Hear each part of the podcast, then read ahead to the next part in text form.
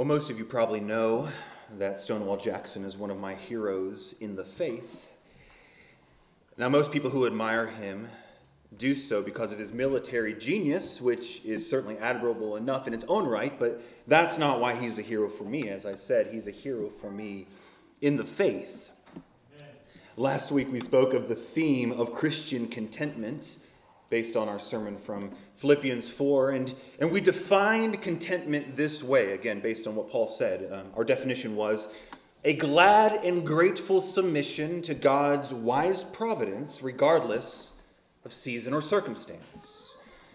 The reason I admire Jackson is because, next to the Apostle Paul himself, he, in my experience, exhibits that in his life more than anyone I ever encountered. When you read the man's letters, in them you find someone whose belief in the providence of God ran all the way down into the marrow of his bones. He was utterly, totally, thoroughly convinced of the providence of God over all things. That God was God, and God was almighty, and God was sovereign, and He alone directed all things in accordance with His good pleasure, for His glory, for the good of those who are in Christ Jesus. This was his creed writ in iron. Whether grief or joy, whether victory and in defeat. An instance, he wrote to his wife following a remarkable victory My precious darling, an ever kind providence, which was one of his favorite pra- uh, phrases, an ever kind providence. An ever kind providence blessed us with success at Front Royal on Friday. Another letter, speaking of not war, but of his health, he said, During the past week, I have not been well, and I've suffered from fever and debility, but through the blessing of an ever kind providence, I'm feeling better today. When he wrote about his defeats, it was the exact same message. The providence of God saw fit to thwart his attempts, and it could be even because of sin in his battalion, he would think. His belief in God's providence was total. And this didn't make him emotionless or passionless. He was a very passionate man. But beneath all of it was a total submission to the kind providence of God over all things, which means he was a man at peace, finally. And we even see this on his deathbed. This is recorded from the masterful biography from S.C. Gwynne, a glimpse into his final moments. His wife said to him, Do you know that the doctors say you must very soon be in heaven? And he's 39, by the way. Asked Anna. She repeated those words several times because he made no response initially. Then she said, Do you not feel willing to acquiesce in God's allotment if he wills you to go today? I prefer it, he said in a weak voice. And then louder, I prefer it. Well, before this day closes, you will be with the blessed Savior in glory, said Anna. And then later in that day, it was said that, for someone who was with them, a smile of ineffable sweetness came across his face. And then he said his final words Let us cross over the river now and rest beneath the shade of the tree. And then he breathed his last. There is simply no greater source of comfort in life or in death for those who are in Christ than a deep, settled, immovable trust in the providence of God over all things, knowing that ultimately every providence will prove to be a kind providence for those who are in Christ. That God is good and he can be trusted. Well, as we continue looking at the verses that we were in last week, namely Philippians 10, excuse me, Philippians 4 10 through 13, which you can start going there now. I'll read that in a moment. This is the big idea that Paul is laboring to express to the church that the way we remain sturdy and rooted and content no matter what comes, is by trusting in the wisdom of God.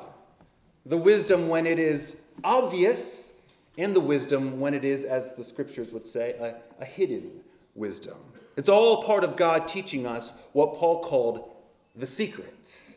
The secret. So I'll read again the text before we push on out. Philippians 4, beginning in verse 10, the apostle writes, I rejoiced in the Lord greatly now that at length you have revived your concern for me. You were indeed concerned for me, but you just had no opportunity. Not that I'm speaking of being in need. Don't mishear me, Philippians. Because I've learned in whatever situation I am to be content. I know how to be brought low, and I know how to abound. In any and every circumstance, I have learned the secret of facing plenty and hunger, abundance in need. Indeed, I can do all this through the Lord who strengthens me. Now, where we left off last week, after working the text, was the question how does Christ strengthen us practically? What does it look like in the moment of need, the moment of weakness, the moment of suffering, to have the strength of the Lord channeled to you in that moment where you could then say, I am now being strengthened by the Lord? What does that look like? Because we are Christians, which means we don't simply believe in the power of positive thinking in a vague sense. We aren't a people who just look for emotional spikes through happy thoughts when life is hard. We are a people who look to the living God to channel his strength into us. This is what Paul was talking about. This is what he experienced. This was the secret that he's trying to let the Philippians in on. I experienced the strength of Christ in my darkest and deepest moments. So I'm asking, what does that look like? And I want us to consider in our time five ways, according to the scriptures, that the Lord channels his strength into those who are his. Five ways that the Lord strengthens us. And today is going to be um, a lot of Bible, which is probably good for a sermon, I suppose, but we'll be all over the place a little bit. So, one way to take notes is to write down the point and then you can put some of the scripture addresses if you want to review them throughout the week. Okay, number one, the Lord strengthens us, the Lord channels his strength into us through his immediate presence. Through his immediate presence. And now, out of all the points that I'll make today, this is the one that contextually Paul is most specifically referring to. Jesus Christ ministered to him directly through the spirits. The Spirit of Christ, or the Holy Spirit, or the Spirit of the living God, whatever biblical term you want to use, to be a Christian. Now, listen to this. To be a Christian is to have the Spirit of the living God the third person of the Trinity dwelling in your body. This must never become ordinary to us. This is better than any superpower that all the Marvel characters have combined. The same spirit that hovered over the waters at creation dwells in you the same spirit that inspired the scriptures, the same spirit that descended on Pentecost in flames of fire, the same spirit that raised Jesus Christ from the dead dwells inside of you. So that's a help, right? But we need to be reminded Hence Romans 8 11. If the spirit of him who raised Jesus from the dead dwells in you, then he who raised Christ Jesus from the dead will give life to your mortal body through his spirit who dwells in you. The Spirit of God dwells in you, Christian, assuming you have trusted in Jesus Christ. And he is all powerful and he can do whatever he wants at any moment, including for him the very easy task of strengthening you in your time of need. Christ gave him some names, such as the Helper and the Comforter. So he's saying, when you think of my Spirit, think in these terms He's here to comfort you, He loves to help you. Paul believed that. Paul experienced that in the vice grip of great suffering. The question is do we believe that? And that's not an insignificant question because the primary means of accessing that power, biblically speaking, of stirring those strengthening waters is by calling upon him by faith. That is to say, through prayer. For asking by faith, believing he can do it, help me right now. I need your help. In Ephesians 3, we get one of the most beautiful New Testament prayers, and, and listen to one of the things that Paul is praying for the Ephesians. This is chapter 3, verse 16. He asks that, according to the riches of his glory, that God may grant you to be strengthened with power through his Spirit in your inner being. So when he's telling them, You want to know how I pray for you, Ephesians? I pray that, that, that God would, with his immeasurable riches, all the power, that he would strengthen you in your inner being. The Lord can, the Lord does, the Lord loves to strengthen us by his immediate presence. That's sometimes why he allows us to suffer. So we'll call out to him because we're so forgetful in our comfort and in our wealth. He wants us to know this. That's why he put it in his word, and that's, that's why he gave us his spirit. So, quickly, four examples from Scripture where we see this happening, where we see someone being strengthened specifically in real time by the Lord through prayer. First, in Paul, we'll look at Paul, Peter, Jesus, and Daniel. Paul, we saw last week with his thorn, three times he pleaded that it would be removed.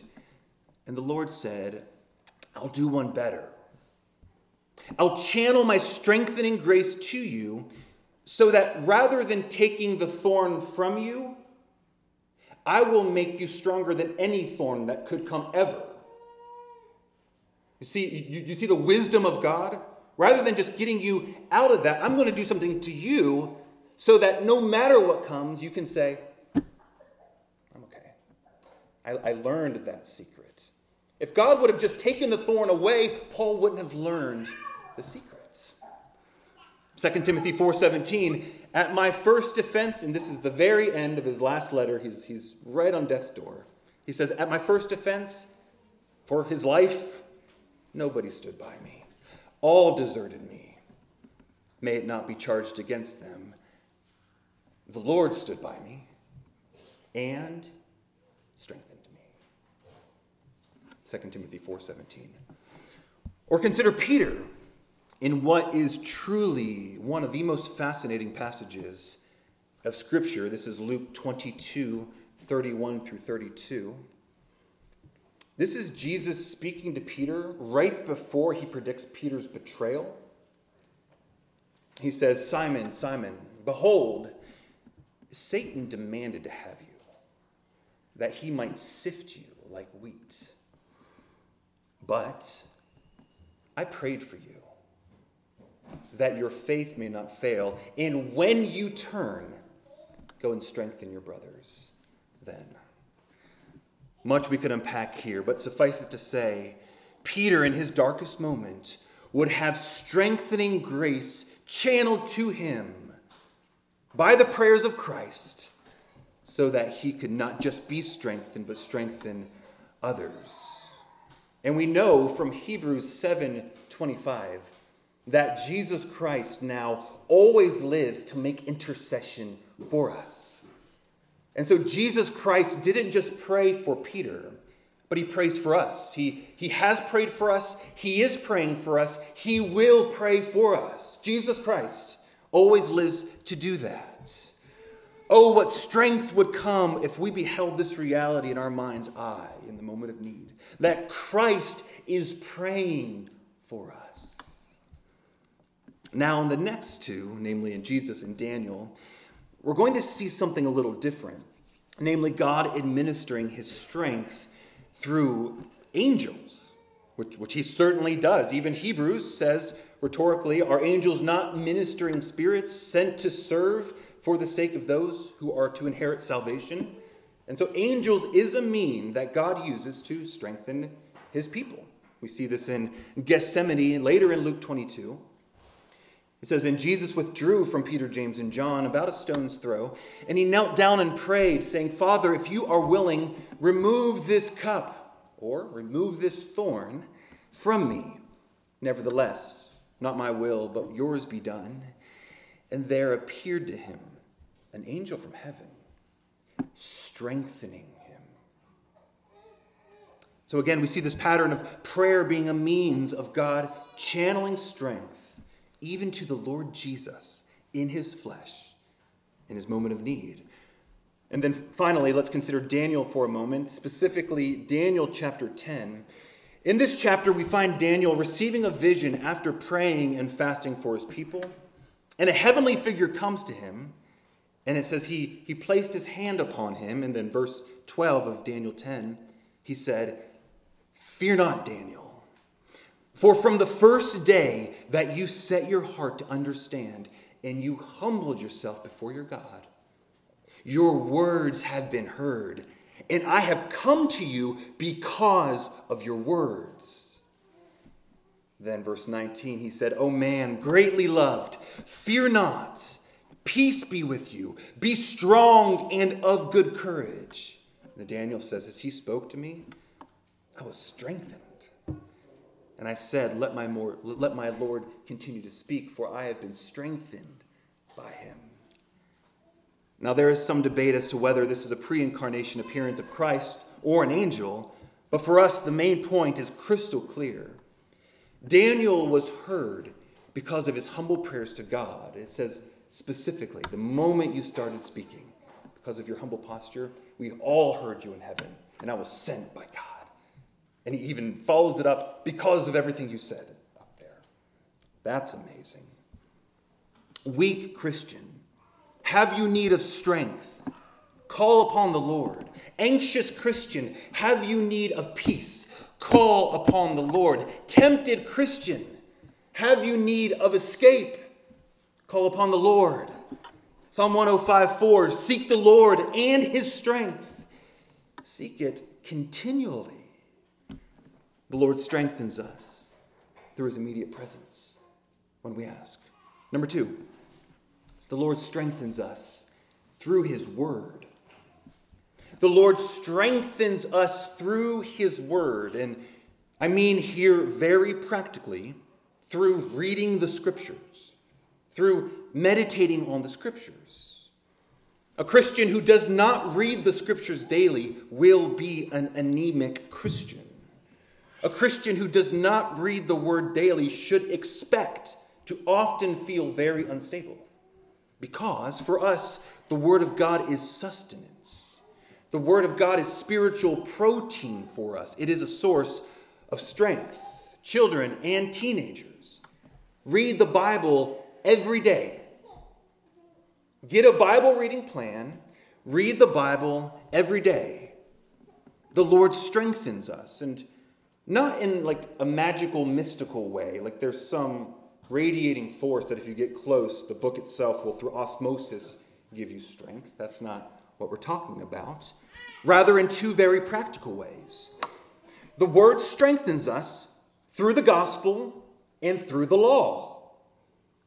It strengthens us first through the gospel because whenever we open the Bible, we hear again the proclamation from heaven that in Christ, God's final word over you is grace and peace, and your eternity is totally secure.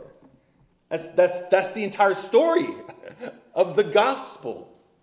And we get that by, by reading. We must never grow accustomed to the gospel. We need to intake the gospel every day. And the Lord also strengthens us in the word through his law, very practically, by showing us how we are to live a life pleasing to God. The law of God stands as the objective standard that we are to submit to, freeing us from the tyranny of constructing our own reality, which we are a world tyrannized by that. His word orients us back to true reality. As Francis Schaeffer would say, it is true truth. It is actual truth. It is a word from the Creator about the truth of His creation, blowing away the subjective and toxic smog that covers our land. And his law is actually energizing and it's orienting and it's instructive and it's, it's strengthening. Psalm 119, David expresses this sentiment, saying, My soul melts away for sorrow, so strengthen me according to your word. Put false ways from me and graciously teach me your law. Especially in our day of constant conflicting narratives, of moral insanity, where the highest courts in the land can't even say what a woman is. It is bewildering to live in topsy turvy land without an objective rock to stand upon. But in the law of God, we find God wrought granite of objective reality, of truth and false, of holiness and sinfulness, of judgment and grace. The law of God is great grace in a world gone mad. Don't, don't ever fall into the false dichotomy of gospel and law, as in good and bad. The law is also grace, of course, not to save, but to become holy, to live in reality in the world God created. But this, and this is an important point, we're, we're only strengthened by the law by obeying it, not just affirming it. This is what I mean. A common trap that even the most orthodox, Bible believing Christians can fall into is checking the affirmation box on everything the scriptures say, but not actually growing in obedience to what they say. For instance, some of us men are going through a study on the biblical doctrine of covenant headship in the home, and it's been helpful and illuminating. And so it's, it's one thing to get your theology right there, which is essential to, to say, yes, okay, I get it. God has given me the responsibility to lead my home. I'm called to be the vision caster, to oversee the discipling of the kids. I get it. If there's any conflict in the home, even if it's not because of me, it's my responsibility to restore fellowship biblically. I understand that. One thing to affirm that, which is great, but affirmation is not obedience. Obedience is obedience. And the Lord strengthens us when we walk in obedience to what we are learning, not just affirming. Does that make sense? So we obey God, and His face shines upon us. And we feel the dignity of that and the blessing of God upon our obedience. And the same could be said for the women in the women's study. You can have all the great insights, and you can even come to a better understanding of God's call for wives or women to be helpers, to come into biblical submission to your husbands, to hold them in honor and respect, to understand the way that inevitably the feministic era of our time has impacted us, and to see things clearer. It's one thing to affirm that, it's another thing to obey it. This is when God's strengthening grace is channeled. Not just glad affirmation, but glad obedience to every word that proceeds from the mouth of God.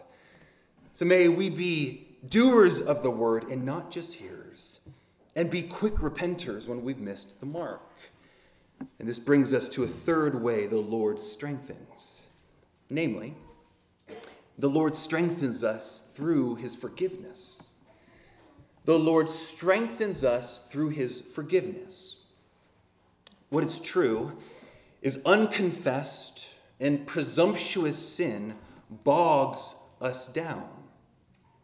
Unconfessed sin depletes our physical strength.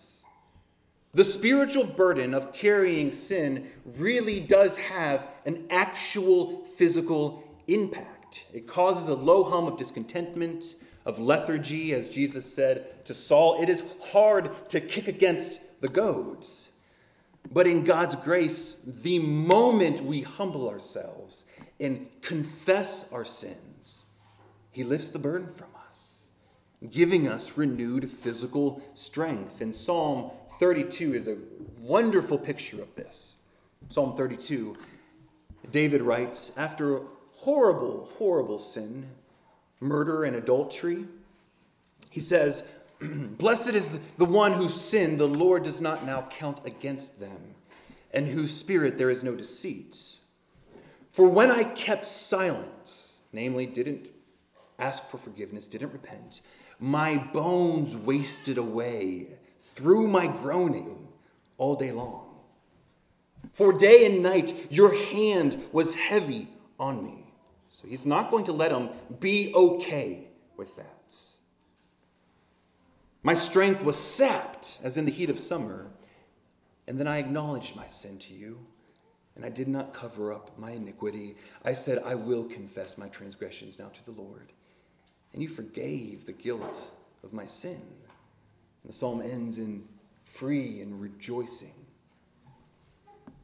And this is why the confession of sin is such an important part of our liturgy, and why I leave some space during it. Because the, the healthiest Christians are those who confess every day, but this is a chance for us as a community to deal with anything that has been unconfessed. It's not just something to add to the bulletin, it's our corporate opportunity to, as a people, experience Psalm 32, the lifting of any burdens that we brought in here the throwing away as far as the east is from the west, as the psalm said. And this is why we move from kneeling to standing boldly after confession. It's a physical picture of the spiritual reality. We have humbled ourselves, and now we're free to stand. So, would we be a strengthened people? Let us deal seriously with God and with each other through frequent confession Christ already paid for our sins. Christ already took the judgment for them. So let's tap into the power of the cross time and time again, rather than doubling down on sin or hiding it or justifying it. All that comes from pride. But pride is an anvil on our back, and pride bends us down. But when we humble ourselves, God lifts us up. When we confess our sins, Christ himself takes the anvil and throws it, never to be spoken of again. The Lord strengthens us through his presence, through his word, through his forgiveness. And number four, the Lord strengthens us through Christ's body, the church. He strengthens us through Christ's body, the church. The church is the body of Christ. Hear that again. The church is the body of Jesus Christ in this world. And it is a vital way, understandably, that, that Christ channels his strength through us. Do, do you realize that Jesus Christ means to channel strengthening grace through you to somebody else? I mean, that's an amazing responsibility, privilege. Like, so much of what we need to do as Christians is, is wake up to the things that we already know. You are the body of Christ, and He pours grace out through you. Galatians 6 2. Bear one another's burdens, and so fulfill the law of Christ. Romans 14 19. So then, let us pursue what makes for peace and for mutual upbuilding edifying each other, building each other up. Again, think of Jesus' words to Peter strengthen your brothers. Jesus Christ uses us to strengthen each other, but it doesn't just happen through three second greetings on Sundays. This happens as we actually go deeper in fellowship. As we cultivate relationships of trust and honesty, relationships that exhibit the strengthening grace of godly comfort and godly admonishment. Someone can't bear a burden that you haven't shared with anybody. A brother can't give godly counsel to a situation he doesn't know anything about. A sister cannot speak truth into lies if you don't share the lie that you're always tempted to believe. I love how Bonhoeffer says it in Life Together, a great little book. He says, The Christian needs another Christian who speaks God's word to him.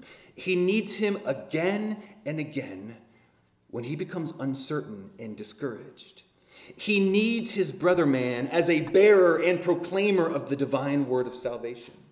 He needs his brother solely because of Jesus Christ. the Christ in his own heart is weaker often than the Christ in the word of his brother. His own heart is uncertain, his brother's word is sure. Even Jesus Christ brought his three closest in during his time of weakness for prayer and for support. So, Christian, would you be strengthened by the Lord? Then be connected to the body of Christ.